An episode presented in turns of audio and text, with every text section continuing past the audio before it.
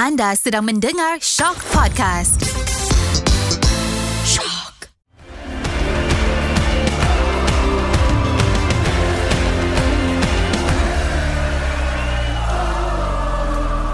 Assalamualaikum dan salam bola sepak Malaysia.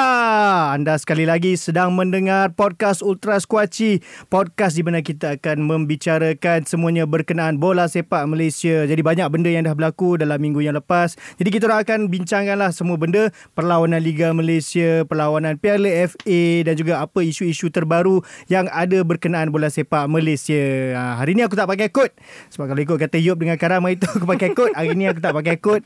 Ha, punyalah dia orang cerita aku pakai kod. Tak ada, aku tak pakai kod. Panas kau pergi pakai kod kat stadium Pakai tu. kod satu hal Yop hmm. Tak bercakap dengan kita Bukan Dia Bukan tak bercakap. dia ambil gambar dengan kau Tapi dia, dia tak bercakap dengan kita Kenalah jaga tak, image. Tak bercakap tu Orang kata Dah another level of sombong lah Kita pakai baju Kita pakai baju Ultra Squatchy Ah. Dia tak pakai Kita represent squad Ah, Tapi dia Tapi ah. tak apalah Dia dapat pegang Piala FA Kita tak Betul. dapat Dan disclaimer jugalah. Baju tu aku tak dapat lagi sampai sekarang. Baju tas kunci tu. Sebab tu aku tak Siapa pakai. semua pakai kod Ha, aku dah semangat datang Dia orang tak nak bagi Aku pasal pakai kod Sebab tak ada baju tas kunci tu Jadi as usual lah Aku ditemani oleh Greatness Si Karam ni Dan juga Yop ha, Jadi marilah kita terus ke segmen pertama Untuk berbincang Pasal semua benda yang dah berlaku Pada minggu lepas Review perlawanan So kita ada dua perlawanan Liga Super yang berlangsung pada minggu lepas iaitu Kuching City bertemu Kelantan dan juga Selangor bertemu Sabah. Jadi kita nak cakap dulu pasal Kuching City bertemu Kelantan satu perlawanan yang banyak gol juga. Dan ini kalau ikutkan perlawanan tim-tim yang ni sepatutnya dua-dua tim ni mesti ada plan nak menang lah. Sebab kau nak elak berada di tangga terbawah tapi seri dua sama. Ha, Okey Kara, apa yang kau rasakan melihat kepada perlawanan Kuching City bertemu Kelantan ni? Okay. Kau rasa adakah adakah dia orang miss opportunity lah bila tak dapat menang untuk ni? ah, Okay Soalan yang sangat baik ni. Aku rasa uh, of course uh, dua-dua pasukan terlepas peluang yang sangat-sangat berharga untuk raih tiga mata penuh. Pada aku lebih berat kepada Kelantan lah macam sebelum ni kita ada cakap uh-huh. Uh, mungkin baru nak nampak uh, keserasian uh, pasukan ni kan corak permainan pun dah elok diwarisi pemain-pemain muda. Sayang sedikit lah pada aku kalau Kelantan yang dapat raih tiga mata penuh akan jadi moral booster yang sangat bagus untuk uh-huh. player-player muda uh-huh. ni. Tapi at the same time juga Kuching City pun bukanlah bermain dengan teruk. Aku pun pernah cakap sebelum ni yang Abu Kamara tu sebenarnya a very very good striker. Mm-hmm. Cuma dia tak dapat supply je. Yep. Satu lagi kelemahan dia ialah dia selalu offside. Aku tak tahu kenapa. Dia mungkin kena jumpa Filippo Inzaghi. Filipin Zaghi pun selalu juga offside. Ah, yelah kena tapi Filippo Inzaghi banyak gol. So itu je lah. Entertaining match. Aku rasa dah hujung-hujung tu Aku rasa lebih menarik. Perlawanan lebih terbuka Dah macam basketball End-to-end stuff. Sayangnya draw lah. Tapi as a neutral Untuk aku yang tengok game tu Aku sangat puas hati lah. And memang nampak kedua-dua tim Kuching City dengan Kelantan ni lately ni dah mula nampak macam performance diorang baik lah macam Kelantan mungkin last last game tak boleh nak cakap lah sebab diorang lawan JDT kan Hmm. tapi sebelum tu ah, macam mana diorang dah mula mendapatkan jaringan adakah kerana okay, macam Kelantan sendiri Yop adakah kerana diorang salin macam salin jugalah tim diorang kalau ikutkan Hmm. dan nak sign juga beberapa pemain import baru Mungkinkah ini akan jadi satu turning point lah untuk Kelantan supaya mungkin jadi lebih baik menuju ke hujung season? Kalau dilihatkan daripada prestasi yang dipamerkan dengan JDT sekadar 5 biji lepas tu dia orang pun dapat satu mata untuk orang kata kalau ikut prestasi pemain muda so aku rasa kalau diteruskan dengan ni ataupun ada sedikit penambahbaikan mungkin towards the end liga kita akan tengok Kelantan akan berubah kedudukan Mm-hmm. dengan pasukan di atas Kelantan United atas dia orang ke Sarawak ah, Kuching Hmm, Aku rasa Kelantan United bawah sekali kan tak silap aku Kelantan bawah sekali. Kelantan bawah Kelantan bawah sekali Kelantan okay, bawah okay, sekali. okay. Hmm. So aku rasa kalau prestasi macam ni yang dipamerkan mungkin akan ada sinar di hujung terowong. Hmm. Uh, komen kau sikit pasal Siringgo-ringgo Score free kick baik tu Ah, sebab kau macam daripada last season kau dah tengok dia main dan macam last two weeks Hmm. hmm. dalam dua episod yang lepas pun nampak hmm. kau pun ada memuji dan gembira bila dia kembali ke Liga Malaysia. Betul, betul. So Sebab- adakah dia akan jadi satu watak penting untuk kebangkitan Kelantan nanti?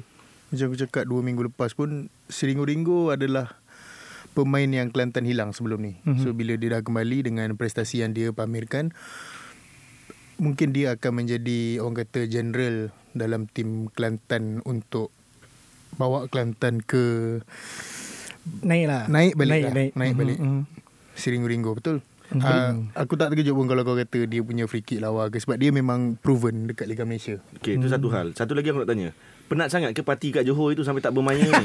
eh, apa yang tak bermaya? Okey lah ni. Lemau je saya tengok. Tak lemau je. Patutnya aku yang lemau. Ah. Tim aku kalah yuk. Oh, okey. Nah, tapi satu lagi insiden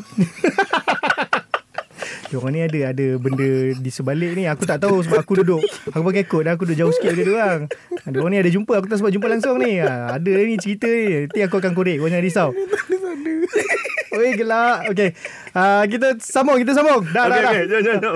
Okay um, Satu insiden lah Yang aku rasa kelakar sebenarnya Bila tengok dalam game Kuching City Bertemu Hmm. Kelantan ni adalah Aku terkejut bila tengok jersey goalkeeper lebih kurang sama. Aku rasa warna lebih kurang dah. Cuma mungkin uh, baju outfield colour purple kot. Ya. Baju keeper colour biru kot. Ya. Pelik lah. Tak, Okey. tak, macam mana boleh benda tu terjadi? Sebab setahu aku dalam rules, sepatutnya seorang goalkeeper kena memakai jersey yang boleh membezakan dia dengan pemain yang Betul, lain. betul. Ya, So, sebab aku selalunya tiga hari sebelum perlawanan memang akan ada meeting di antara uh, kitman uh, dengan referee mm-hmm. untuk referee tengok okey Yeah. dia akan letak okey tim aku pakai baju colour ni tim kau pakai baju colour ni sepatutnya benda tu tak berlaku lah Mhm. sebab kalau kata kita nak tengok game tu yang membezakan penjaga gol dengan pemain lawan hanyalah glove Ya. itu yang kita tengok dalam TV tapi tak tahulah kalau mata ref cukup tajam atas padang Okey, itu satu lagi perspektif yang kita kena ambil kira lah. Kita tengok di TV mm-hmm. lain dengan mm-hmm. mata sebenar. Mm-hmm. Mungkin ketika macam Yuk cakap ketika meeting tu, mm-hmm. okey, sebab baju tu kering, belum basah kena peluh. so mungkin dia orang terlupa nak ambil kira faktor peluh tu. Mung- aku cakap ni sekarang mungkin sebab mm-hmm. uh, pengalaman aku terlibat dalam mesyuarat-mesyuarat macam tu. Mm. Oh, Ada dia banyak Ha. terlibat mesyuarat macam tu. Biasalah Aku pun terlibat Tapi aku tak bagi tahu Teruskan saya tamatkan. Eh kita Okey, okey, tak tak- boleh gelak lebih-lebih lah Okey, okey. Okey, uh, balik kepada aku cakap tadi Berdasarkan pengalaman aku lah Akan ada situasi yang Jarang berlaku mm-hmm. Tapi akan ada situasi yang Oh ada- Kita ada satu jersey goalkeeper ni mm-hmm. je Faham tak maksud aku? So yang lagi dua Yang second kit Yang third kit tu tak bawa Pernah berlaku Dan berlaku di depan mata aku Jadi mungkin Masa meeting tu jadi lain Mhm. Dan hari kejadian tu Oh tertinggal Jadi kena juga pakai yang tu Yalah, kena, kena pula sebab naik flight kan. Kau tiba bag tertinggal, bag Ah. tak sampai. Kita tahu kalau naik flight kadang-kadang ada kes-kes macam ni. Yes. Mungkin lah. Dan benda ni semua bu- dia bukannya sembrono, uh, akan ada budi bicara daripada pengadil juga. Mm-hmm. So kalau pengadil cakap okey kalau terpaksa ni aku cakap sekali lagi berdasarkan pengalaman aku je. Pada waktu itu pengadil cakap memang tak ada cara lain eh, memang tak ada baju lain ke yang lain-lain cakap tak ada, okey terpaksa pakailah. Itu je lah. Hmm. Sebab even tak silap aku dekat Liga luar pun pernah je kes yang macam bukan setakat baju keeper, baju satu tim tertinggal, terpaksa cari baju lain Yeah. bagai semua kan. Ha, jadi tak tahulah tapi masa tengok tu rasa keliru lah bila goalkeeper punya baju dengan player atas padang tu sama Hmm. dia kita yang kat TV ni memang jap jap jap mana satu ah dia nak try ni eh kenapa dia tahan pakai tangan Ya, Ha, kenapa jadi macam dia tu lah. lompat dan tangkap bola tu? Ha, ad- aku Ah. eh Oh keeper Ha, sebab kadang kalau daripada TV kadang angle tu tak nampak pun dia pakai glove. kalau kita atas padang kita nampak lah. So benda tu keliru lah. So harapnya kalau lepas ni ada mesyuarat-mesyuarat Mestilah ada kan mesyuarat Memang ada lah Memang ha, Memang ada uh, Bawa air sekali uh, Jiros baju tu Tengok siap-siap macam mana kalau basah. siap-siap kalau basah Bijak. Ha, so kita nak tengok lah hopefully hopefully takkan takkan berlaku ataupun ada penjelasan lah untuk kes yang ini. Ya yeah. Ha, dan seterusnya perlawanan kedua yang berlangsung uh, untuk Liga Super yang game ni dibawa ke depan kalau mm-hmm. game Kuching City Kelantan ni dibawa ke belakang. Mm-hmm. Ha, so ini adalah game yang sebenarnya agak boleh kata perlawanan yang seng, bukanlah kena kata sengit cuma in terms of dua-dua tim ni Ya, yeah, ya, yeah, betul. sepatutnya perlawanan yang menarik lah Selangor bertemu Sabah ni dan Selangor berjaya menewaskan Sabah sekaligus nak letakkan position diorang di tempat kedua tu lebih selesa Betul Ha, sebab diorang dah dapat jarakkan berba, uh, diorang punya point berbanding pasukan Kedah. Uh, dan Sabah masa kesian lah sebab semakin jauh. Mm-hmm. Dan mungkin Ong Kim Dato' Ong Kim Swee sendiri ada cakap yang player dia penat. Adakah okay yuk kalau kau tengok game tu adakah betul apa yang Dato' Ong Kim Swee cakap? Player dia dah mula penat sebab player macam Darren Lord, Stuart Wilkin ada few yang dah daripada AFF lagi dia dah Betul, main tak betul. berhenti-henti. Betul. Kalau nak kata uh, Penat Tak mustahil penat Sebab kita tahu Sabah pun travelling Apa semua. So minggu lepas pun ada game. Apa je yang kita buat pun kita akan rasa penat. Tapi kalau kata nak letak penat sebagai satu alasan Tak tak berapa cantik lah kan. Tapi itulah Kalau itu yang dikatakan oleh uh, Coach sebuah team. Sweet. So it is what it is lah. Mhm. Tapi atas padang aku tengok game tak adalah nampak penat. Mhm. Mungkin aku rasa uh, aura pemain ke-12 Selangor lah kan yang memberi hmm. orang kata semangat lebih kepada Selangor sebab kalau kita tengok game tu pun balance je sebenarnya cuma uh, kalau bila kita nak bila aku berbual dengan kawan-kawan Selangor dia orang kata game tu sepatutnya dia orang boleh menang lebih daripada satu gol lah Mhm. sebab berapa berapa kali Ada dah kena chance, betul. berapa kali kena palang apa semua tapi game tu balance lah uh, cuma aku macam uh, terkejut juga ah, Sabah tak tak boleh skor Mhm. sebab sebelum ni dia uh, dengan Pahang 4 dengan siapa 4 uh, game sebelum tu pun 4 tapi tiba-tiba dengan Selangor dia tak boleh nak skor langsung so Mhm. sebab kita letakkan Sabah ni dengan Selangor orang kata dua tim yang nak mencabar JDT kan tapi itulah aku uh, sedikit terkejut lah Sabah tak berjaya menjaringkan gol Hmm. Mungkinkah sebab keluarnya Sadil Ramdhani so sekaligus mengganggu sikit diorang punya tempo attacking. Aku berat pandangan aku berat ke, ke, ke arah tu sebab ketika adanya Sadir Ramdhani aku rasa dia memang mengkucar kacik dia memang buat huru-hara dekat hmm. dekat bahagian sayap tu. Aku rasa fullback siapa? Fazli Mazlan eh? Mhm. Fazli Mazlan memang tak menang tangan tak cukup nafas aku rasa untuk eh, tapi mengekang. dia tak boleh pakai tangan handball. Ah, ah, tak boleh pakai Dia dia tangan. bukan macam kes Dia bukan Kelantan tadi tu. Ah itu yang aku nampak lah. Tapi selepas Selepas Sadil terpaksa dikeluarkan Akibat kecederaan uh, Kurang menyengat sedikit Serangan Sabah uh, Dan Ingat Azam Kalau Awal musim dan musim lepas Kita dah cakap yang Sabah Masih belum taj, Cukup tajam Di bahagian serangan kan? Mhm. Dan aku aku rasa Sampai musim ni Benda tu masih belum Berjaya diselesaikan oleh Dato' Ong Kim Swee lah. Walaupun ada kehadiran Darren Lock Tapi Kita pun tahu Darren Lock uh, Dilanda kecederaan sebelum ni. Jadi ak, kalau kalau terpaksa dipertaruhkan jentera serangan Sabah kepada Sadir di, di atas bahu Sadir Ramdhani dengan Darren Lock saja aku rasa sedikit kesian. Uh, mungkin juga ketiadaan Badrul Bakhtiar memainkan peranan. Uh, banyak kemungkinan yang boleh kita cakap tapi honestly sejujurnya aku rasa match tu sangat-sangat menarik, sangat-sangat tight, sangat-sangat intense. Cuma itulah kurang gol je lah macam Yub cakap. Kalau kalau palang tu kalau frame gol tu dibesarkan sikit 2 3 inci mungkin kita dapat tengok banyak gol lah. tak boleh lah kita ikut standard FIFA lah janganlah nak besar-besarkan semata-mata nak dapatkan gol So maknanya memang tak nak gelak langsung lah episod ni. ha? Kita dah Man- gelak dah. kita dah gelak kan Kita dah tadi gelak. Tak, kan? maknanya memang nak serius sajalah. Hmm, yelah sejak aku dah pakai kod dari tu kan. So, kita serius lah. ada CEO kat sini CEO kot. Agak-agak lah. Nak aku bawa masuk piala. read the room Ah, lah read the room lah. Hormat Okay, sikit. okay, Aku dah pakai okay. kod dari tu. Okay. Um, aku rasa in terms of Sabah it, untuk selepas uh, dia orang buat masuk Ramon tu aku rasa untuk goal scoring dah mula okey. Hmm. Sebab kita tengok past few games dia dah mula menjaringkan gol. Hmm. Cuma bila kau dah dapat satu combination yang menarik tetapi terpaksa ditukar bila Sadil injured, mungkin mengganggu sikit lah uh, perancangan Dato' Kim Swee. Hmm. Dan untuk apa yang Dato' Kim Swee cakap pasal player dia penat tu, aku mula risau sebab diorang nak hadap Piala AFC pula. Uh, so kalau sekarang dah penat, aku tak tahu macam mana bila main Piala AFC nanti. Okay, uh, boleh tak aku memberi pandangan yang mungkin kurang popular? Ha, sila. sebagai pasukan bola sepak dan pemain bola sepak uh, kerja kau bermain bola sepak kau ada pem- 30 pemain yang didaftarkan Mhm.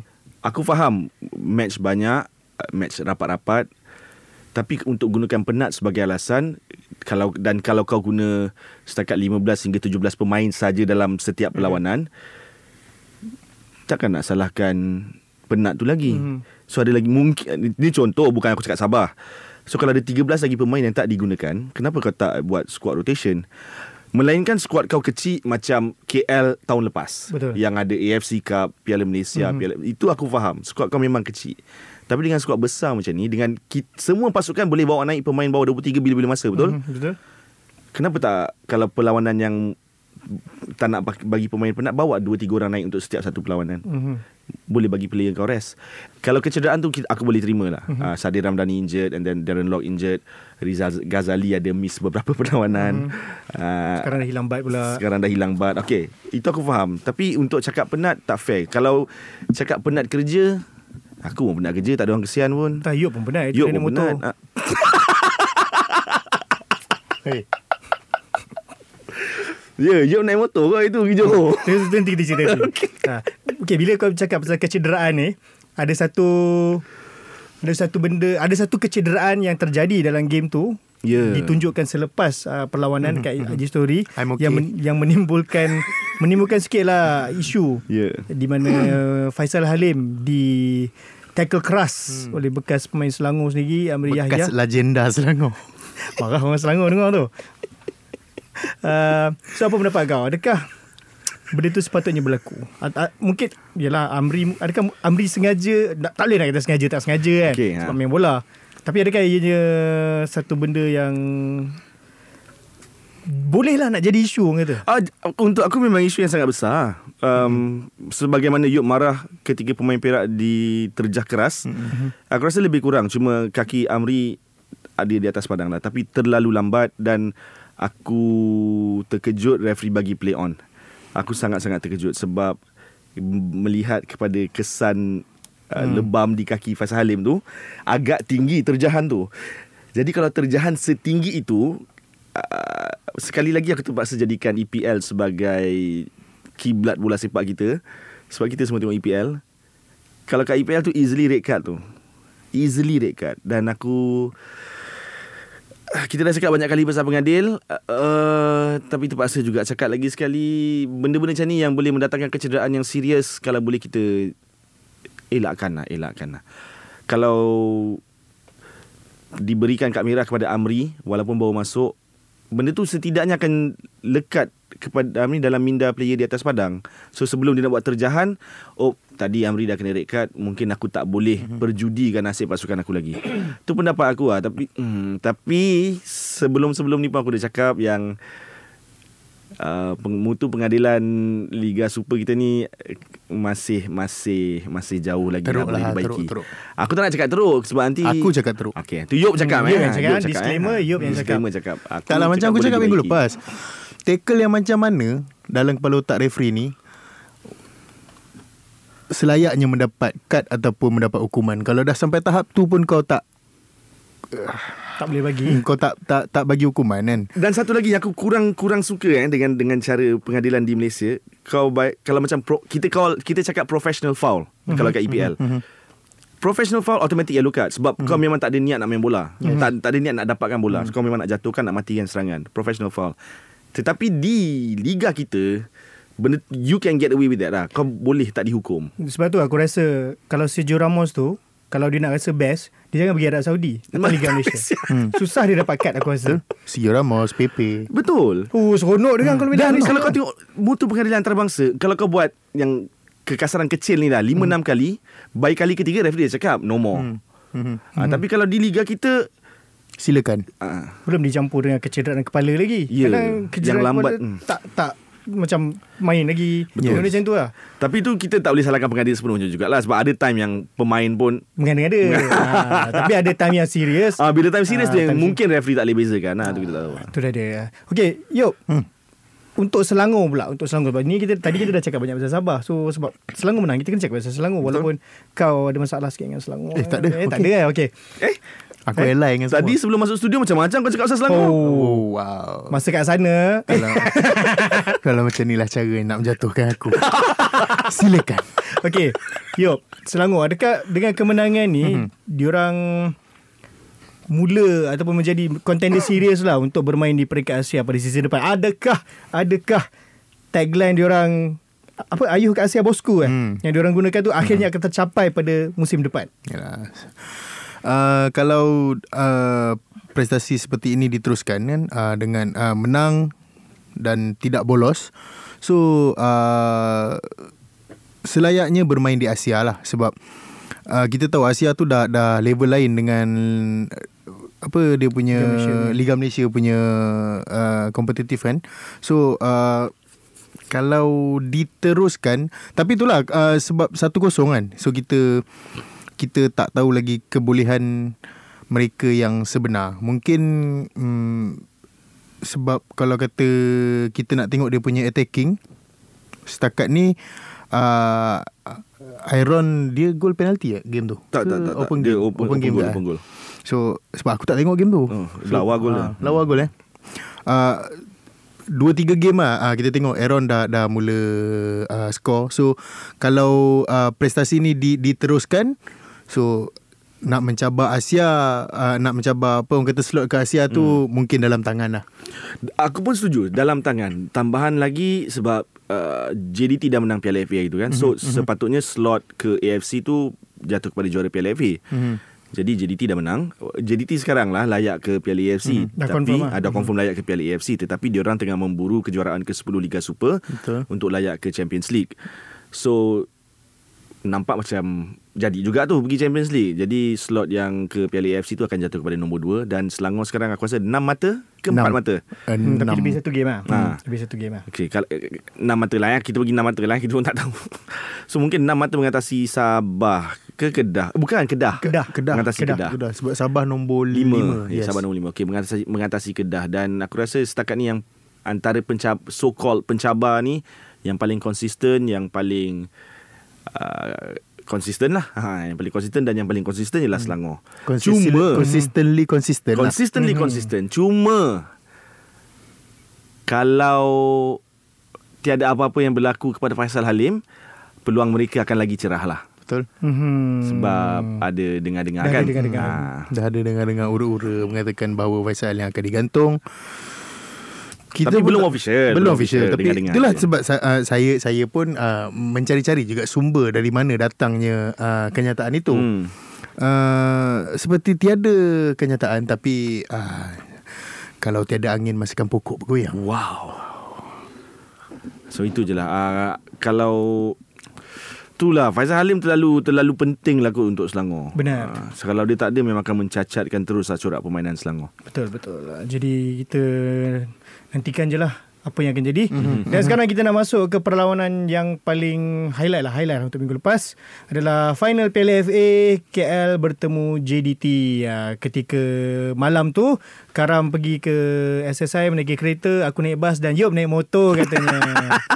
Penat ya Yop. Uh, aku, gelak sebab Sebab kelakar je kelakar. Kelakar, Situasi tu kelakar. Ironi kan macam masing-masing naik benda yang lain-lain kan. Tak ada macam oh dua orang naik kereta tak ada. Dia macam Kan? semua naik salah semua naik Kenderaan berbeza, ha. Semua lain kan. Cerita sikit Yop kau punya pengalaman naik motor pada KL ke. berhenti kat mana Yop? Singgah besi. Lagi? Uh, air keruh. Okey. Lagi? Lepas tu Exit mana? Exit kul, uh, apa apa Dato' On. Ah okey Ah, Datuk. Dato' On. Okey. Pergi makan malam tu kawan-kawan kat Johor, delegasi-delegasi Johor uh, menyambut aku dengan baik lah eh. okey, okey, okey. Terima kasih kepada yang yang uh, menyambut saya di di sana. Uh, jasa anda akan saya hargai selamanya. Wow, okey. Okey, kita masuk kita masuklah ke perlawanan tu. Apa pendapat korang? Adakah um, JDT memang terlalu kuat ataupun sebab bagi aku as a KL fan aku mm-hmm. rasa berbanding perlawanan sebelum ni KL at least dapat bersaing dengan JDT untuk tempoh 60 minit ke 70 minit mm. macam itulah sebelum akhirnya bolos 2 gol. Dan ada beberapa peluang juga untuk KL sebenarnya mendahului perlawanan di mana aku rasa kalau KL mendahului terutamanya percubaan Marco Zirdum tu Ya. ada chance sebenarnya untuk KL menang. Okey, uh, jujurnya aku rasa sebelum JDT dapat gol pertama malam tu game plannya sama macam 2021 Betul. dan hampir menjadi kalau macam kau cakap Marco tadi skor bila dah cakap pasal peluang Marco tu kan kita tak boleh tak cakap pasal Shihan tu Betul. Mhm, mhm. kepala dia macam dia, dia boleh save tu aku tengok dia satu musim tau musim lepas Mhm. Shihan and every time dia buat save macam tu yang one on one close range aku sentiasa akan kagum termasuk yang pada malam final tu lah. aku tak masuk akal dia boleh save and Even Boyan sendiri pun tak percaya dia boleh save ah, bola Boyan tu. pun tak percaya Dia macam bukan nak merendahkan Farizal tapi aku rasa kalau Farizal yang jadi keeper kemungkinan gol akan gol. akan gol aku pun rasa macam tu jadi kembali kepada perlawanan um, kalau Marco tu berjaya jaringkan gol akan jadi lain kemudian Sarah Vanen kot ada satu peluang yang Betul. tersesat Hujung-hujung Yes, yes. mm, first half. first half tu. Nah, so itu ada dua peluang yang sangat-sangat baik untuk KL and kredit untuk uh, anak buah Boyan Hodak dan juga barisan jurulatih KL City mereka memang beraksi habis-habisan. Untuk first half tu walaupun aku dapat rasakan vibe yang dalam stadium tu aku dapat rasa yang macam alah dia orang ni main defend lagi lah. Aku dapat rasa penyok- penyokong Mhm. punya perasaan tu tau.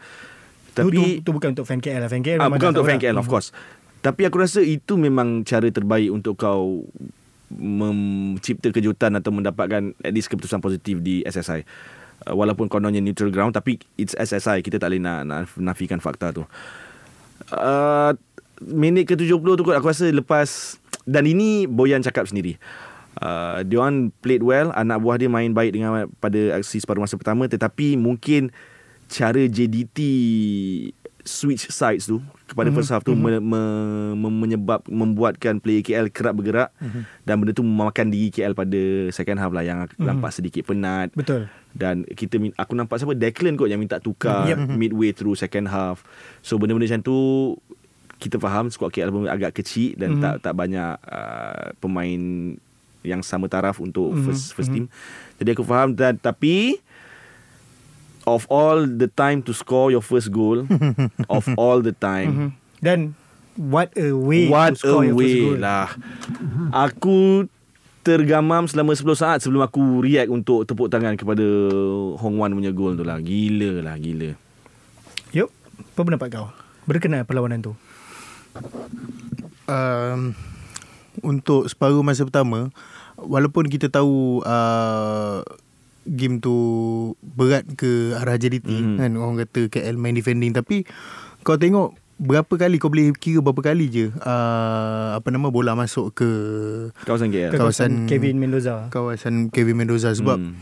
yang aku tengok KL main highline eh Yes, dia main yes. highline so agak susah untuk uh, attacking Johor lepas uh, highline tu mungkin sesuatu yang baru ataupun aku tak tengok pula game KL punya defending macam mana hmm. tapi dia berjaya lah buatkan uh, Bergson yang kita tahu dia kita tahu dia punya goal scoring rate tu macam mana hmm. tapi first half tu dia memang buntu gila lah. Hmm. even sampai habis game pun Bergson tu macam tak berakal atas padang dia Hmm. tak boleh nak lepas sebab bila dia nak attack je uh, KL punya defensive line tu dah tinggi so benda tu untuk first half aku rasa uh, balance game tu so bila masuk second half aku dah aku dah tweet dah member aku aku cakap kita ni 120 minit kat dalam stadium ni Aku pun dah fikir macam tu. Aku Serius. cakap memang malam ni kita overtime ni kat sini. Hmm. Hmm.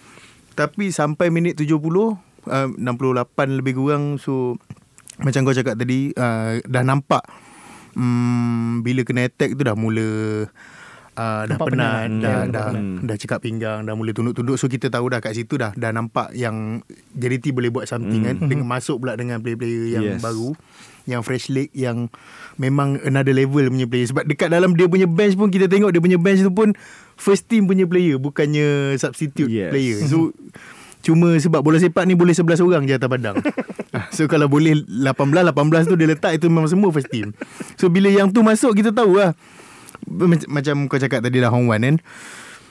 Dalam banyak-banyak masa daripada awal Yeah. season dia main final Piala FA tu hmm, itulah gol tu what a rocket lah. Yelah. Kalau Betul. kalau Peter Dury yang uh, commentate game tu kita dah dah kita dah dengar dia punya jeritan oh, wow. Mungkin gitulah kan jeritan. sikit, Ha? Kau semua nak dengar? Uish, dah, sikit. cukup lah. Tu. Kalau kalau aku nak tambah sikit sebab uh, aku pergi PC match tu. Uh, coach Boyan Hodak di, uh, ditanyakan soalan lah adakah adakah gol Hong Wan tu yang menjadi pengubah Mhm. kepada perlawanan tu. Dia cakap definitely sebab untuk untuk kau jaringkan gol macam tu dan kau bukan seorang goal scorer yang kerap. Uh, coach Boyan cakap su- gol tu memang cantik dia tak nafikan. Mhm. Tetapi kalau suruh Hong Wan sepak 10 kali, mungkin sekali tu je yang dia dapat pergi Betul. situ. Yang jadi Betul. macam tu. Mhm. So aku pun aku Yelah The right time The right moment Mungkin seluruh uh, Alam semesta ni Seluruh cakrawala Planet dia dah sebaris ke So Hong Wan Chun dapat lah gol tu kan Oh, Banyak tengok Dr. Marvel lah. uh, Kalau nak cakap sikit pasal Defend KL Kalau aku nak tambah sikit Azam Sebab aku rasa benda ni Yang memainkan peranan Yang membantu KL bertahan Sampai minit ke-70 Cara mereka Mengekang Arif Aiman Betul. Betul. Selalunya Kalau kau ber- pemain Yang berada di posisi Sayap wing ni Fullback akan tolak kau ke byline mm-hmm. Ke tepi padang mm-hmm. Untuk mengecilkan ruang kau Tetapi every time Arif Aiman dapat bola Kamal Azizi akan paksa Arif Aiman masuk ke dalam Supaya Defense KL boleh compactkan mm-hmm. lagi kawasan permainan dan jadi kecil dan itu memang aku nampak sangat menyukarkan Betul. Dan JDT. sebenarnya bila aku masuk sebab aku lambat sampai. Ah, ya nampak aku So, nampak bila kau aku, masuk ma- lambat. bila aku masuk, tak aku awal sebenarnya aku yang kala. Kau ambil gambar jauh aku lupa. Aku masuk-masuk tu aku macam Eh kejap Kenapa Declan belah sini Ya. Kamal belah sana Belah kiri Hmm. Dan aku, aku Boleh katakan Dalam banyak-banyak perlawanan musim ni Aku tengok Arif Aiman Ini adalah satu-satunya perlawanan Yang Arif Aiman struggle Ya. Struggle untuk menyerang Ya. Struggle betul. untuk cuba Create ruang untuk mm-hmm. rakan sepasukan Dan nampaklah dia memang Susah Dan ini berdepan Kamal Azizi Yang sepanjang karier dia Bermain di sebelah kanan Tiba-tiba bertukar ke sebelah kiri Aku ingatkan Oh sekejap je ni Nanti swap mm-hmm. ni Mhm. Tak sampai habis game Ya, Dia main belah habis. situ Even bila Anwar Ibrahim masuk pun Masih tetap di left back Hmm. Aku sangat kagum dengan Kamal Azizi malam tu Dan Anwar Ibrahim tak bagi ucapan dia. Dia terus pergi sana. Oh, Posisi dia tu. Busy Busy. Busy ha, Jangan Dia nak tengok main Jangan jeling yo. Saya try. Uh, tapi kita boleh katakan deserve winner lah Deserve winner, jadi course, tim menang memang berada di level yang berbeza uh, fitness yang berbeza Mhm. dan untuk KL aku sebagai fan KL yang datang dari jauh uh, tengok dia orang di situ aku berpuas hati lah walaupun kalah aku puas hati aku terima keputusan itu uh, dan perlu ucapkan tahniah pada JDT dan terima kasih kepada semua pemain KL yang dah berjuang bermati-matian. Memang satu tugas yang sukar tapi at least they made us proud lah Mhm. mm-hmm. dalam perlawanan tu. Jadi itu untuk segmen pertama. Kita ada Aku nak- Kau nak cakap apa lagi? Aku nak tanya kau pula sebab Ha. tadi aku ngajuk banyak jawab. Ha, tanyalah aku. So kau uh, lambatlah tiba di tempat duduk kau. Betul. Jadi macam mana pengalaman kau? Apa sebab kau lambat? Pengalaman kau di stadium tu macam mana? Oh, aku naik bas. Ya, ha? Aku naik bas. So lambat sikit lah. Sampai pun lambat. Mm-hmm. Uh, berhenti. Bas tu betul lah pukul apa? Pukul 4 petang ke? Bas betul lah pukul 1. Ya awal. Tapi lah kita berhenti makan. Ah. Makan, tunggu escort okay. sampai ke dalam jalan kaki. Siap escort Ya. yeah. Pakai kod Pakai mah. kod Mesti lah. mau Mesti escort. Oh siap escort main. Siap bunyi. Kau jangan macam-macam yo. Cukup jangan gelak. Jangan gelak. Mana kau bunyi? Yelah escort. Escort mesti ada siren. Wiu wiu. Bagi laluan Bagi laluan Wiu wiu wiu. Dia naik bas. Kau kena faham lah. Asal lo kau? Kau mudah tibu lah So memang um, lain lah, lain lah. Dan satu benda eh, satu benda je aku nak cakap pasal perlawanan di SSI ni. Aku teringin nak tengok perlawanan final di SSI lagi. Tetapi nak tengok macam mana kalau bila dua tim yang salah satunya bukan JDT bermain. Hmm. Kira dua-dua tim luar main dekat situ macam mana dia jadi uh, satu gelanggang final untuk dua tim yang berbeza. Mhm. Aku teringin nak tengok bila berlaku macam tu. Macam kalau sekarang JDT JDT yang bermain di situ SSI, ah. memang home diorang lah. Dari segi keselesaan dari segi familiarity dengan stadium obviously memang diorang dah biasa lah. Even fans pun dah biasa. So aku teringin nak tengok macam kalau dekat UK dulu bila stadium Millennium Cardiff jadi gelanggang Mhm. sementara menunggu Wembley siap. So aku nak tengok macam tu lah. One day kalau ada lah tim yang boleh kalahkan JDT kat semi ke mana-mana. Dan tengok kalau SSI tu sebagai gelanggang final yang dua-dua tim bukan JDT main. Satu lagi soalan yang aku nak tanya kau um, Ketika first half tu Mhm. Aku rasa ketika Korang baru sampai tu lah Macam ada insiden Aku nak tahu Apa punca dia Insiden tu Kalau kau berada berdekatan lah Dengan, dengan situasi tu Okay, menolak tepi jenaka dia orang pasal aku pakai kod. Aku mm-hmm. tak pakai kod sebenarnya. Aku memang datang dengan fan KL lah. Mhm. So, ini daripada apa yang aku lihat lah. Okay. Daripada apa yang aku lihat. Semasa sampai, um, benda ni lah sebab tu aku cakap macam mana kalau dua tim yang bukan JDT bermain di situ. Mm-hmm. So, aku perlu cakap benda ni. Semasa kita orang sampai, sayangnya tidak ada pengasingan untuk tempat duduk fan Fans. KL dan juga fan JDT Okay di mana hampir semua tempat duduk dah dipenuhi oleh JDT. Fan JDT dan mungkin juga kerana kita orang sampai lambat. Mhm. Mm-hmm. Jadi diorang memenuhi mana yang kosong. Mhm. Mm-hmm. Cuma aku rasa mungkin sepatutnya dari awal dah ada pengasingan tersebut dan ini apa aku cakap, ini apa yang aku lihat dan apa yang berlaku ketika aku berada di situ. Aku perlu jujur benda ni. Uh, mungkin itu yang menimbulkan sedikit provokasi ataupun menimbulkan, menimbulkan kekacauan sedikit sebab Hmm. tak ada tempat duduk untuk fan KL masa tu dan game dah mula.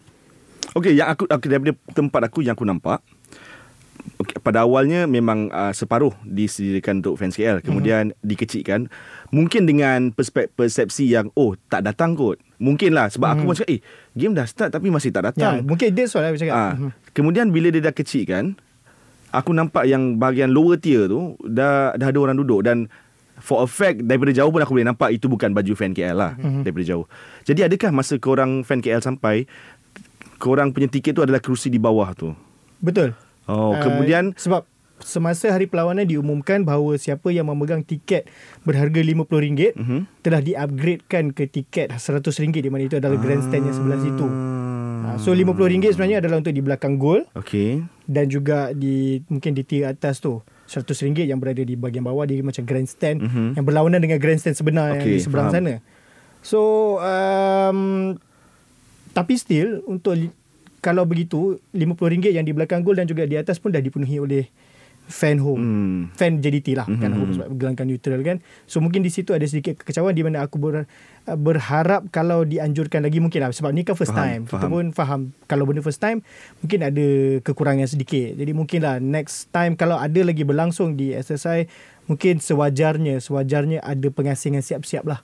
Tak kira lah sampai lambat atau tidak kena ada pengasingan. Hmm. Sebab one thing berdasarkan beberapa perlawanan yang melibatkan KL dan JDT semenjak dua menjak ni Akan panas sikit. Memang panas. Hmm. Memang panas. Itu aku perlu straight cakap memang panas. So supposedly ada pengasingan siap-siap. To play devil's advocate bukan ada devil's advocate aku rasa daripada segi um, broadcasting pula eh. The reason uh, tempat duduk tu mungkin dibenarkan penyokong JDT duduk adalah mungkin eh mungkin aku mm-hmm. tak cakap aku bukannya bagi tahu fakta mungkin supaya tak nampak Nampak kosong, kosong, sangat di kamera untuk mencantikkan sedikit itu aku lah. faham. Ha. Cuma itulah. Tapi uh, kita harap benda ni tak berulang lagi lah. Hmm, mungkin selepas ni macam KL pun boleh bergerak lebih awal Mhm. sampai lebih awal dan tak tahu lah macam mana lah. Yang penting aku rasa Yes memang tak cantik untuk in terms of broadcasting tapi untuk keselamatan kena Sangat buat juga penting, sebenarnya. keselamatan sangat Sebab in the end keselamatan tu penting. Yep. Ha, Alright. so itu saja daripada kami untuk segmen pertama. Sekarang kami nak masuk ke segmen kedua. Adakah yang nak bebel? Aku ada sikit nak bebel. Kenyataan minggu ini. Okay, kita masuk ke segmen kedua statement dan juga rant. Tapi mungkin untuk episod ni aku nak bercakap tapi bukan rant lah. Ada benda yang aku nak bercakap dari hati. Um, tapi kita masuk dulu pasal statement yang pertama. Ada bukan statement ada macam tweet ataupun satu perkhabaran lah orang kata di mana ada cadangan ataupun ada yang kata bahawa Malaysia sedang plan friendly untuk bertemu sama ada pasukan Mesir ataupun China. China. Mhm. Okay, untuk kau Yop, kau prefer yang mana satu? Hmm, main away kan. Main away. Mana-mana yang yang murah lah. Mana? tak, aku rasa dia akan main dekat China juga kot ataupun China. Hong Kong tak silap aku. Hmm. Cuma akan berjumpa Dua tim. salah satu Hmm. daripada Mesir atau China dan lagi satu silap aku Hong Kong. Hmm. Ha, Kalau kira- kata untuk untuk apa nama prestasi ataupun uh, result aku prefer China tapi kalau kata kita nak persiapkan diri untuk Piala Asia Mesir lah Mhm. sebab kita pun nanti akan lawan dengan tim-tim yang Arab ah, juga. Arab So, juga so Mesir ada- Mesir ada Arab dia Mhm. so aku rasa sedapnya kita berjumpa dengan Mesir tapi bersediakah pemain kita untuk uh, apa high Berjumpa, intensity hmm. punya game macam tu Mhm. Kau Karam? Kau aku rasa aku nak jumpa Mesir. Uh, aku setuju dengan Job. Uh, aku rasa lebih dekat target yang lebih dekat ialah, ialah Piala Asia dan Mesir adalah lawan yang sesuai sebab di Timur Tengah uh, berdepan nanti di Piala Asia pun kita akan berdepan dua pasukan Timur mm-hmm. Tengah. So uh, le, at least kita ada gambaran sedikit ma- macam mana lawan kita nanti. Uh, cuma bila kita jarang kan ha- Harimau Melaya main away kan. Sangat sangat Semenjak jarang. Semenjak Ha. agak jarang lah. Biasa kita main away adalah untuk qualifier macam Okay, tu. so aku harap tak ada isu fatigue, keletihan. Mhm. So tak nak cakap oh kita jet lag baru sampai semalam. Aku harap tak ada benda-benda tu. Mhm. So kalau boleh kita gerak awal, uh, jalani latihan, sesuaikan diri dengan cuaca di sana ke macam mana. And then kita main. Kita Hmm. main betul-betul. Kita tunjuk yang bukanlah kita nak tunjuk, aku sendiri nak tengok adakah betul kita based on results dan ranking kita memang improve. Betul. Tapi atas padang Atas berdepan padang. dengan pasukan-pasukan seumpama ini Mhm. yang Mesir juara Afrika. Mhm. Uh, China pernah main Piala Dunia juga. So uh, tim-tim macam ni lah yang Hmm. yang aku nak sangat tengok macam Betul, mana betul. kita fair lawan dia orang. Betul, teringin juga nak tengok Barisan Pertahanan Negara cuba mengekang Mohamed Salah. Huh. Oh, tak dapat bayangkan tu. betul Kau kau cerita sikit sebab kau sebagai peminat Liverpool juga. Mhm. Macam mana kau rasa Barisan Pertahanan Malaysia ni nak mengekang Mohamed Salah kalau jadi? oh kalau kata kita boleh mengekang Arif Aiman ha, pemain-pemain KL boleh mengekang Arif Aiman aku rasa tak menjadi masalah untuk pemain-pemain Malaysia mengekang Muhammad Salah kita ada kebolehan tu. Kita player kita kita percaya player kita boleh buat benda tu. Cuma orang kata keseluruhan uh, prestasi pasukan tu akan di akan diuji lah kalau kata kita lawan dengan Mesir kan. Sebab untuk China uh, kira Asia sama Asia dengan kita orang kata Asia, ya, A- Asia Timur. Asia, Asia Timur hmm. sama dengan kita. So orang kata kalau kita lawan dengan Hong Kong, kita lawan dengan uh, Chinese Taipei ke itu itu dah lebih kurang sama dengan China lah. Cuma kalau game dengan Mesir ni dia sesuatu yang yang baru lah aku rasa kalau untuk squad Kim Panggon. Mhm, mhm. Dan juga satu level yang Lain. jauh sangat berbeza. Jauh memang lah sangat dengan berbeza dan kita dah jumpa. ini kalau betul benda ni apa kalau betul uh, perlawanan ni jadi ini adalah orang kata perlawanan yang sepatutnya kita dapat daripada awal lagi. Ya. Ya. untuk kita tahu prestasi sebenar pasukan kita untuk menuju ke Piala Asia. Betul. Tapi itulah kalau dapat main kat Malaysia sebenarnya lagi sedap lah. Wow. Memang Bila lagi kau- sedap Tapi aku rasa dah, dah sampai masa yang Kita kena beraksi di luar Sebab Yelah, nanti di Piala Asia tu- Kita akan beraksi di Qatar Sebab sedap tu Maksud Nizam sedap Untuk tu kita untuk lah. kita, Kita lah, Untuk kita tengok, fans lah Dapat lah. tengok Kita ni pantang dapat sedap Nak Ah. sedap aja Betul. Ush. Betul Kena pula banyak yang kat Malaysia kita tengok tim-tim yang memang kita boleh menang lah. Hmm. So bila dapat jumpa Betul, betul. tim Bila yang dapat macam Mesir yang- ni dengan barisan pemain bintang dia dah lama Ya, kita tak betul. dapat tengok Hmm. barisan pemain bintang hadir ke Malaysia sebenarnya. Betul Betul Ah, sangat sebelum ni selalu je pre-season kelab-kelab Eropah kan. Mhm. Mm-hmm. Tapi sekarang untuk negara macam dah ku, macam Susah sikit Susah. susah. sikit Kita even lawan sebelum ni Korea Selatan pun masa piala masa sukan Asia dekat Indonesia. Indonesia, Ah, Masa ada Son Heung-min semua. So lama jugalah player bintang tidak hadir ke Mungkin Malaysia. sebab Pasukan luar susah nak datang Sebab ranking kita rendah sangat kot Mungkin lah. Mungkin lah Sekarang kita dah naik baru, dia, Ah, baru dipandang lah. Mungkin lah Uh, so kita tunggu je lah pengumuman daripada FAM sendiri adakah Mesir atau China yang akan menjadi pilihan kalau ikut Ultras Kuaci 3-3 setuju Mesir pilihan kami adalah Mesir. Yes Betul Uh, Sebab jadi kalau kita tengok uh, negara jiran pun uh, aku Argentina, sebagai kan? aku sebagai penyokong bola sepak rasa macam jealous lah. jealous lah kau dapat Argentina dan semalam rasanya baru hantar surat ke Jerman untuk dia dia Friendly. apa Mhm. dia minta friendly lawan dengan Jerman so kalau kata dia dapat wow bestnya cakap hmm. bukanlah best sebab kau dapat lawan Jerman so kau intensity tu kau dapat kan intensity untuk kau persiapkan tim tu dapat dan kalau kata kau dapat cipta result yang mengejutkan ranking kau naik lagi so benda tu yang kita nak sebenarnya Everything to gain But Less thing to lose kot Kalau macam tu lah Nothing to lose Yeah. I don't get what you get but you Ah, You don't get what I get Ah, you don't I don't get what you say but I uh, I, I I agree I agree Yes Oh, nampak? Dia orang semenjak, Sometimes. semenjak balik pada sana dia orang dah cakap mak- putih. Aku yang pakai kod dia orang cakap that's putih. that's our code yeah? uh, our Morse code Okay, itu adalah statement pertama dan ini statement kedua di mana statement ini sebenarnya agak meruntun hati aku sebagai seorang penyokong Kuala Lumpur mm-hmm. di mana ketika kita orang rekod ni pagi hari yang kita orang rekod ni baru KL announce bahawa coach Boyan Hoda akan men- bukan akan telah, Telah meninggalkan KL melepas. City dan akan digantikan oleh coach Nenad Bacina di mana dia pernah menjadi asisten kepada Boyan sebelum ni juga mm-hmm. di KL dan juga sebelum-sebelum kelab-kelab lama dia dan Boyan telah pun diumumkan sebagai coach baru pasukan daripada Indonesia Persib Bandung mm-hmm. yang melepaskan coach diorang Luis Milla selepas empat perlawanan kot liga terus dia berhenti mm. Boyan yang ganti so aku sebagai fan KL di sini aku nak cakap sikit di mana aku nak ucapkan terima kasih kepada coach Boyan untuk memori 3 tahun ni memang aku sebagai seorang fan KL yang telah menyokong ketika KL berada di bawah Mhm. sangat-sangat bawah di mana terperosok ke Liga FAM semua barulah aku merasa kemanisan daripada 2021 sampailah ke malam final Piala FA hari tu Coach Boyan seorang coach yang aku boleh katakan untuk zaman aku menyokong KL adalah coach terbaik Kuala Lumpur yang pernah aku sokong. Kejuaraan Piala Malaysia 2021 memang akan jadi satu kenangan yang sangat manis tapi lebih manis adalah dia membawa satu pasukan yang sangat kecil KL sampai ke final Piala AFC tahun lepas. Memang banyak memori manis. Aku pergi ke Vietnam, dapat berkumpul bersama rakan-rakan KL dekat Matic, tengok menang ke atas Mohun Bagan, menang ke atas Sogdiana FC.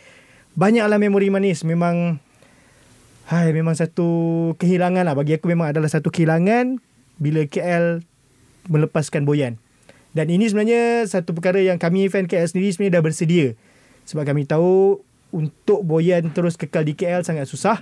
Dia ada rekod yang sangat cemerlang dan sentiasa menjadi buruan kelab-kelab lain tak kira di Malaysia ataupun di luar. Even sebelum ni rasanya pernah je ada offer-offer lain tapi dia tolak dan terus kekal bersama KL. Jadi kami melepaskan Coach Boyan dengan rela hati dan kami harap Coach Nenad akan dapat menjadi seorang pengganti yang bagus untuk KL di mana kemasukan Coach Nenad ni adalah satu continuity lah sebab dia pernah bersama KL juga bersama dengan Coach Boyan dan player-player pun dah kenal Coach Nenad. Hopefully segala usaha Boyan akan diteruskan dan kita tengoklah Coach Nenad boleh bawa KL sampai ke mana pula. Mana tahu dia pun boleh menang Piala Malaysia dengan KL season ni kita tak tahu. So apa pendapat korang pula? Kalau aku Kalau ditanya aku Aku rasa macam Aku agak terkejut jugalah Kan sebab bila Terlalu awal pagi Kau awal, dapat betul, berita Awal pagi. Semasa latihan KL pagi ni. Yeah. hmm. So macam Benda tu Aku tak menjangkakan benda ni kan, Aku tak menjangkakan benda ni Sebab uh, Rasanya uh, Boyan dengan tim KL Aku rasa tak ada masalah di atas padang ataupun di luar padang tak ada masalah. Ini apa yang aku nampak lah. Aku tak tahulah kalau ada. Tapi uh, pengumuman tu terlalu Drastik. drastik. Ya, kau baru baru lepas habis final tiga hari lepas dan hari ni kau umumkan yang coach kau melepaskan jawatan. So macam tak tahu itu keputusan dia ataupun keputusan pengurusan macam itulah aku aku tak boleh tak boleh brain benda tu. Sebab dia tiba-tiba sangat. Mengejut lah, mengejut. Aku balancekan pendapat aku dah compare dengan Yop. Um, mengejut ya, tetapi berdasarkan cara uh, ianya diumumkan, aku rasa dah well planned. Mhm. Sebabnya begitu cepat katalah benda ni keputusan mengejut, takkan begitu cepat Persib Bandung announce Hmm, dia memang Boyan. selepas KL announce terus Persib kan. Bandung announce. So takkan secepat itu uh, coach Boyan dapat tim dan takkan secepat itu KL City boleh dapatkan coach Nenad. So mungkin dah lama dah lama mungkin aku aku disclaimer lagi sekali mungkin benda ni dah lama dalam perancangan coach ataupun perancangan sesiapa KL City ke apa sebab bendanya terlalu smooth. Dan kalau aku pendapat aku ialah mungkin perancangan coach Boyan sendiri. Sebab kalau kau perasan Zam selepas menang Piala Malaysia uh, berkali-kali coach Boyan cakap KL berdepan isu keuangan, isu sponsorship, mm-hmm. isu padang latihan. Ah, Sentiasa ada isu yang dibangkitkan oleh coach Boyan. Mungkin juga ada ada mungkin eh mungkin uh, coach Boyan bunyi terlalu banyak kot. Mungkin lah. Mm-hmm. So ada So mungkin dia pun penat asyik nak kena berbunyi je. Mm-hmm. So dia ambil keputusan untuk cari kelab lain. Betul. Mungkin tetapi aku sangat-sangat aku, bila kau cakap pasal KL City punya run dalam Piala AFC tu Zam eh. Aku bukan penyokong KL tapi untuk Piala AFC musim lepas aku ada dengan KL dan Kedah since day one. And aku nampak KL punya perjalanan, perjalanan main 3 4 final dalam musim tu. final Piala AFC. And pengal aku tak tak travel away macam kau tetapi pengalaman aku di Matic ketika dia orang menang lawan Sogdiana. Mhm, yep. Oh, Ayub pun ada masa tu Ayub kan? Betul. Oh, So dia dengan Muhammad Bagan. Muhammad Bagan. Memang malam itu aku hafal lagu sampai mati Kuala Mungkin Lumpur. hafal lagu sinaran. Sedara memang dah hafal. uh, so uh, okay pada pendapat korang lah adakah KL akan merindui adakah ke, ke pemergian Boyan ni akan menjejaskan KL dalam season ni sudah pasti dalam masa terdekat sudah pasti coach aku, aku tak silap aku Syarum Kalam pernah cakap kat aku yang coach Nenad memainkan peranan yang besar untuk musim lepas kepada KL Mhm. ter, especially dalam Piala AFC run tu kan. Um, tetapi masa tu ke, nakoda kapalnya masih Boyan. So uh, secara logiknya semua yang berlaku dalam uh, skuad Kuala Lumpur adalah buah fikiran Boyan dibantu oleh pembantu-pembantunya dan coach Nenad salah seorang pembantu. Ad, boleh ada kesinambungan daripada apa yang telah Boyan buat tapi aku still rasa dia makan masa dan aku tak pasti adakah coach Nenad secekal coach Boyan mengharungi tiga musim, Mhm. tiga final dengan pelbagai jenis halangan dengan skuad yang sangat kecil Yep. sangat limited dengan penyokong yang sangat sedikit tetapi suara mereka boleh didengari.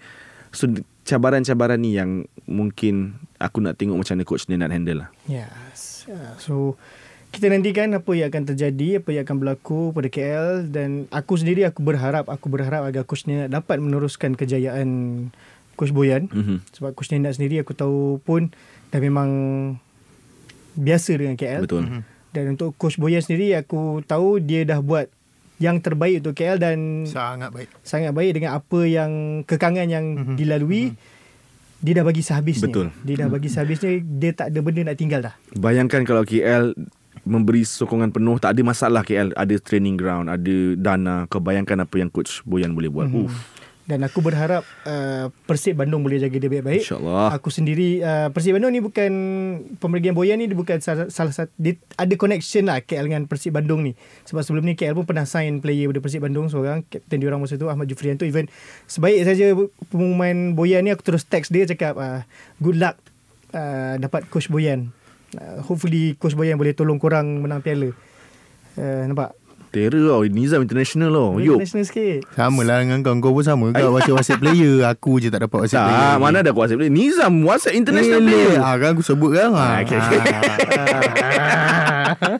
So aku boleh aku nak ucapkan last lah, nak ucapkan all the best kepada coach Boyan di Persib Bandung dan semoga KL fan kita fan KL kita tetap setia bersama pasukan dan mungkin mungkin kalau bolehlah management buatlah something untuk terima, ucap terima kasih kepada Boyan Hmm. semasa game perlawanan Kelantan nanti. Kalau tak boleh nak buat mural kat stadium pun buatlah pengumuman apa-apa sebab memang untuk fan KL sendiri terkejut terlalu drastik kalau kami tahu mungkin di SSI kami dah buat something. Tu je. Kalau aku tahu aku dah ambil selfie dengan coach Boyan kat Wah. SSI hari tu Sebab masa sebenarnya Masa lepas game tu Coach Boyan datang ambil video dan gambar tu Aku ada terdetik sesuatu Kenapa dia nak ambil gambar Macam Macam nak cakap goodbye Tapi Hmm. bila memikirkan balik Dia memang setiap kali final Atau pergi ke tempat-tempat Game-game macam ni Dia memang suka pergi kat fan Ambil gambar Hmm. Selfie apa semua So mungkin itulah Tapi ada terdetik sikit dalam hati Kita tak sedap Rupanya uh, Tapi If only if only we know that time. Yeah, sayangnya lah. Uh, so itu saja untuk segmen kedua. Sekarang kita nak masuk ke segmen ti- ketiga. Segmen apa Yop? Korang tanya, Kuaci jawab. Korang tanya, Kuaci jawab. Okey, kita nak masuk ke segmen ketiga. Korang tanya, kuaci jawab. Majar Kita kena tukar lah Segmen ni punya tu Tak boleh.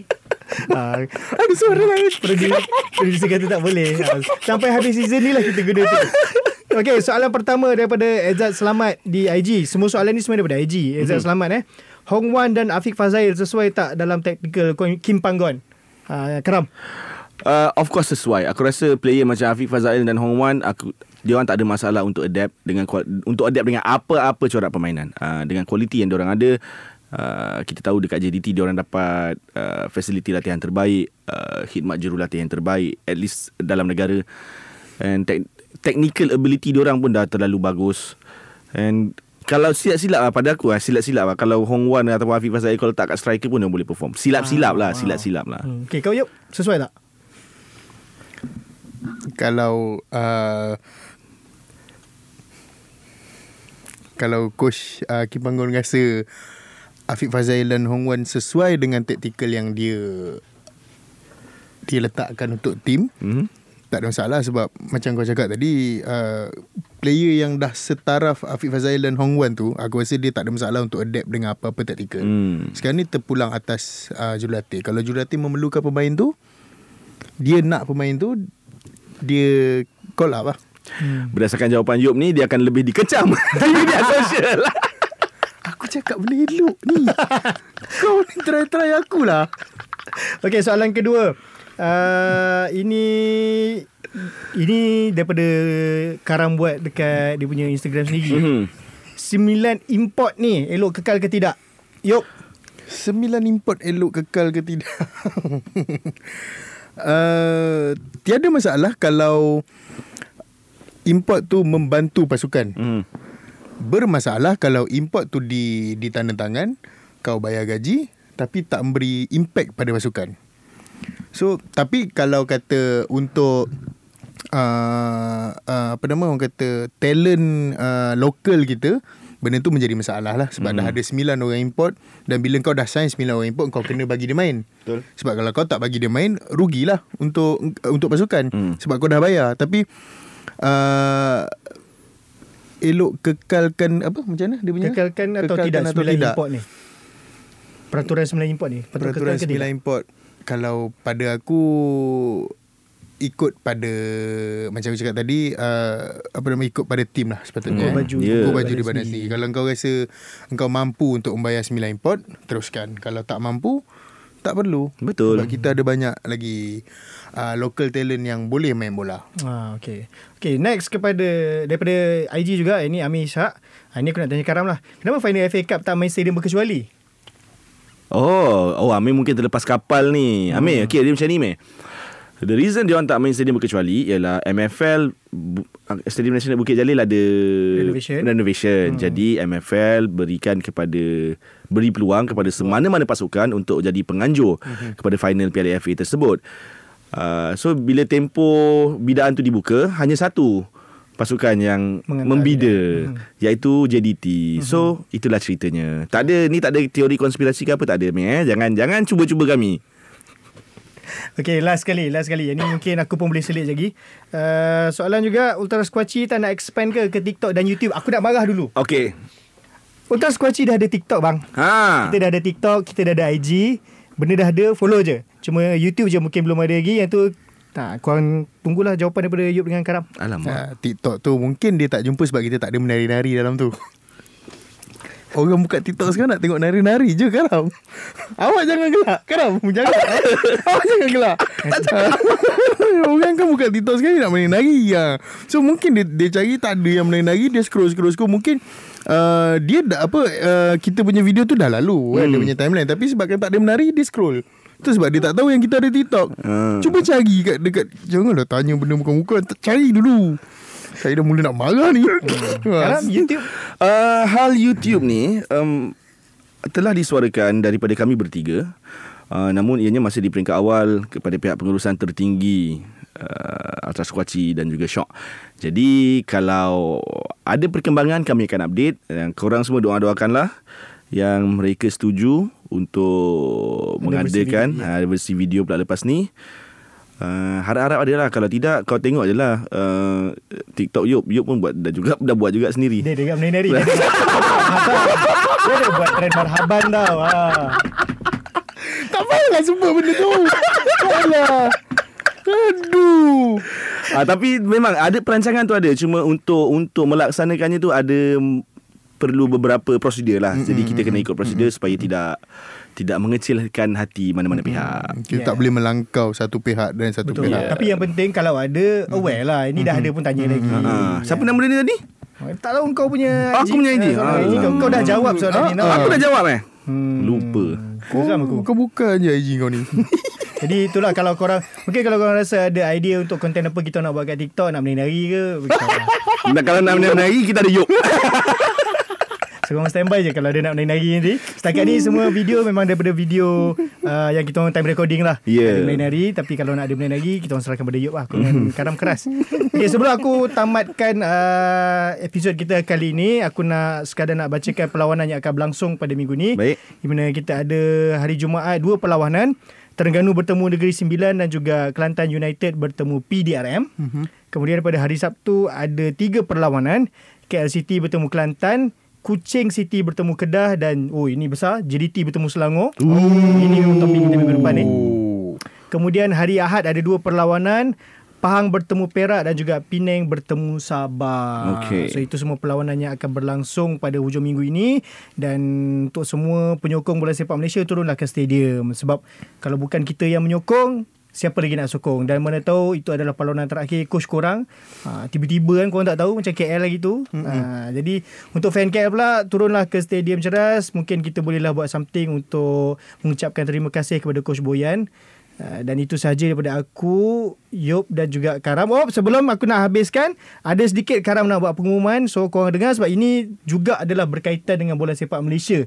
Di mana ini adalah Akar Umbi ha, di mana mungkin inilah tempatnya bintang-bintang baru akan lahir nanti. Okey Zam, sebenarnya hujung minggu ni ah, pada 29 Julai hari Sabtu di IRC Arena Sendayan Negeri Sembilan akan berlangsung satu kejohanan grassroots iaitu diberi nama AZ Cup lah.